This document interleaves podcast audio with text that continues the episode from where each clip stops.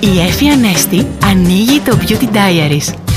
Κοίτα να δεις με τι θα ασχοληθώ σήμερα. Με τα φρύδια. Με αυτά που αγνοείς ή παραμελείς ή καμιά φορά ξεσπάς πάνω τους μαδώντας τα για τα καλά. Μία είναι η συμβουλή μου. Τα μακραίνεις. Δεν τα βγάζεις όλα. Ακολουθείς τη φυσική γραμμή τους και λίγο τα καθαρίζεις. Τα τέλεια καλοσχηματισμένα φρύδια μπορούν εύκολα να αντικαταστήσουν και το ωραιότερο μακιγιάζ. Μία σωστή γραμμή δεν καθορίζει απλώς το σχήμα των ματιών σου, αλλά αναδεικνύει μαγικά το βλέμμα σου. Επενδύεις σε ένα καλό τσιμπιδάκι, δημιουργείς ένα σωστό φωτισμό, παραδέχεσαι την ικανότητά σου αν μπορείς ή όχι να πετύχεις σχήμα, ζητάς βοήθεια από ειδικό και δεν βιάζεσαι. Όλα μπορείς να τα διορθώσεις. Καθημερινά μπορείς να δείχνεις την ομορφιά σου, γιατί η ομορφιά κρύβεται στα απλά. Απλά χαμογέλα και σε ένα λάθος, αρκεί να το παραδεχτείς και να μην το ξαναεπαναλάβεις. Τα φιλιά μου!